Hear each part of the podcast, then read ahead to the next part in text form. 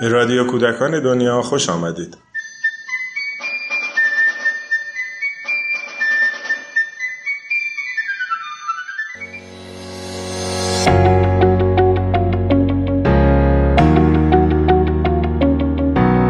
سلام.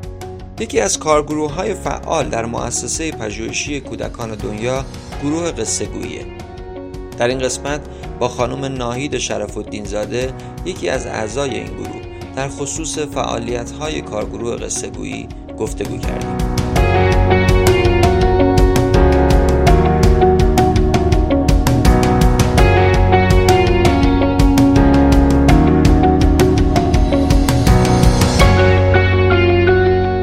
سالی که خانه قصه و افسانه تشکیل شد و سال بعدش ما فکر کردیم که دلمون می‌خواد حالا که یه جای مکانی داریم به اسم خانه قصه و افسانه خوبه که یه گروه هم داشته باشیم. زنده یاد هنگام بازرگانی این کار رو شروع کردن. من هم کنارشون بودم. و تصمیم گرفتیم که قصه گوها و یا اونهایی رو که دوست دارن افرادی که دوست دارن قصه بگن یک مثل یک کلاس آموزشی یا یک دوره‌ای براشون داشته باشیم و کار بکنیم. از مهر 92 شروع کردیم. یک فراخان دادیم از طریق مؤسسه.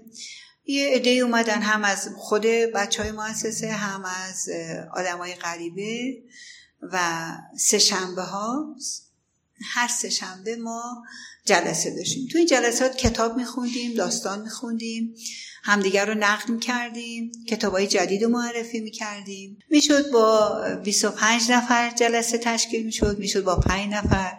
گاهی وقتا دو تاییمون بودیم ولی کارمون رو انجام می‌دادیم.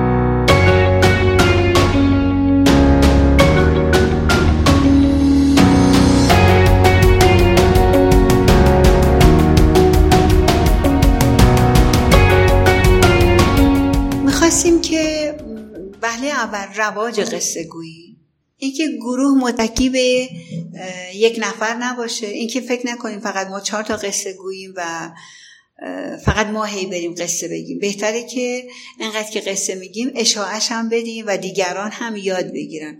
هم قصه گویی رو هم روش تحقیق و هم جمعآوری و گردآوری قصه های قدیمی و افسانه ها رو. و تو سفرهایی که می‌رفتیم مثلا گروه گردآوری داشتیم. یعنی تعدادی از بچه ها مسئول این کار بودن که با آدم های مسن با افراد پیر که دوست داشتن برای ما قصه بگن یا افسانه ای رو تعریف کنن صداشون رو ضبط می‌کردن و بعد اینا پیاده می‌شد. این سفرها خب دو روزه و سه روزه طراحی می‌شد. هنگام جون همراه گروه بودن و کار می‌کردیم.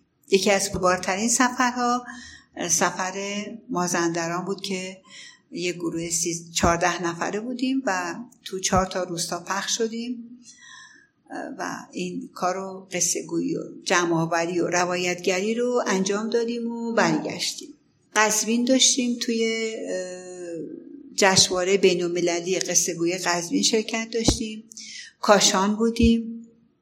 سفرهای تکی هم بودن که بچه ها دوستان مثلا می‌رفتن شهرستان خودشون یا از طریق آشناهای خودشون می‌رفتن و این قصه هایی رو که جمع می‌کردن میبردن یا عکس فیلم هایی که کار انجام داده بودن.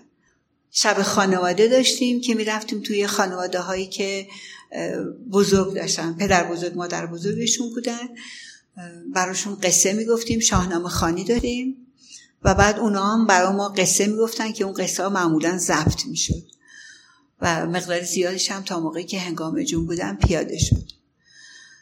یکی از کارهایی که انجام می‌دادیم در طول این سالها دعوت از میهمانانی که برای ادبیات ایران برای قصه گویی و جامعه افسانه ها کار کرده بودن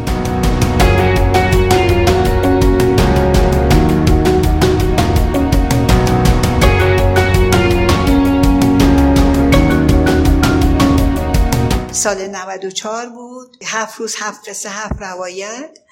و توی هفت روز تعداد زیادی میهمان داشتیم. دانش آموز, دانش آموز و دانشجو داشتیم که در واقع یاد می‌گرفتن. روی مواردی کار می‌کردن این هفت تا استاد توی این هفت روز که نیاز بود قصهگوها بلد باشن. مثل فن بیان مثل احاطه به صدا مثل حرکات بدن. و هفت موضوعی که خیلی در واقع یک قصه گو باید داشته باشه. قصه گویی با ابزار قصه گویی بدون ابزار. برنامه هایی که داشتیم می‌رفتیم تو مراکز مراکز آموزشی کودکان. مثل مثلا مؤسسه با هم توی آوند افسانه گویی کردیم شاهنامه میخوندیم. همیشه توی این برنامه ها شاهنامه جزی از کارهامون بود که غزال نصیری میخوندن و من. کارگاه قصه گویی زیاد برگزار کردیم. یکی خود قصه گویی بود خود خود قصه گویی با آقای یوسفی. یه کارگاه داشتیم پارسال. مرداد شروع کردیم تا مرداد سال بعد که مرداد 97 آخرین ماه شد دوازده ماه. دوازده پنجشنبه آخر سال که رویا شهری عزیز خانم رویا شهری در واقع ایشون رهبری می‌کردن. توی دوازده ماه دوازده تا استاد داشتیم که توی تمام موارد قصه گویی نکته داشتن.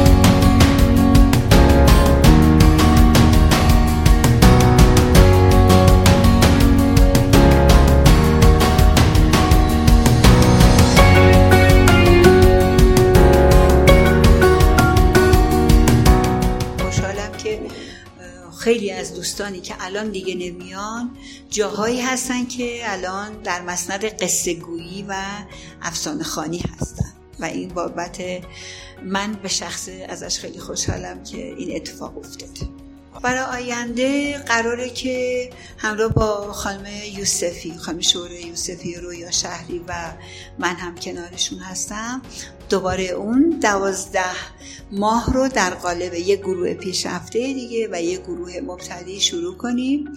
از مهر خود من دارم کار می‌کنم که گروه قصه رو تشکیل بدیم همون سه شنبه ها و پیش بریم. بله بله دعوت می‌کنیم یه فراخان داریم الان دارم روش کار می‌کنیم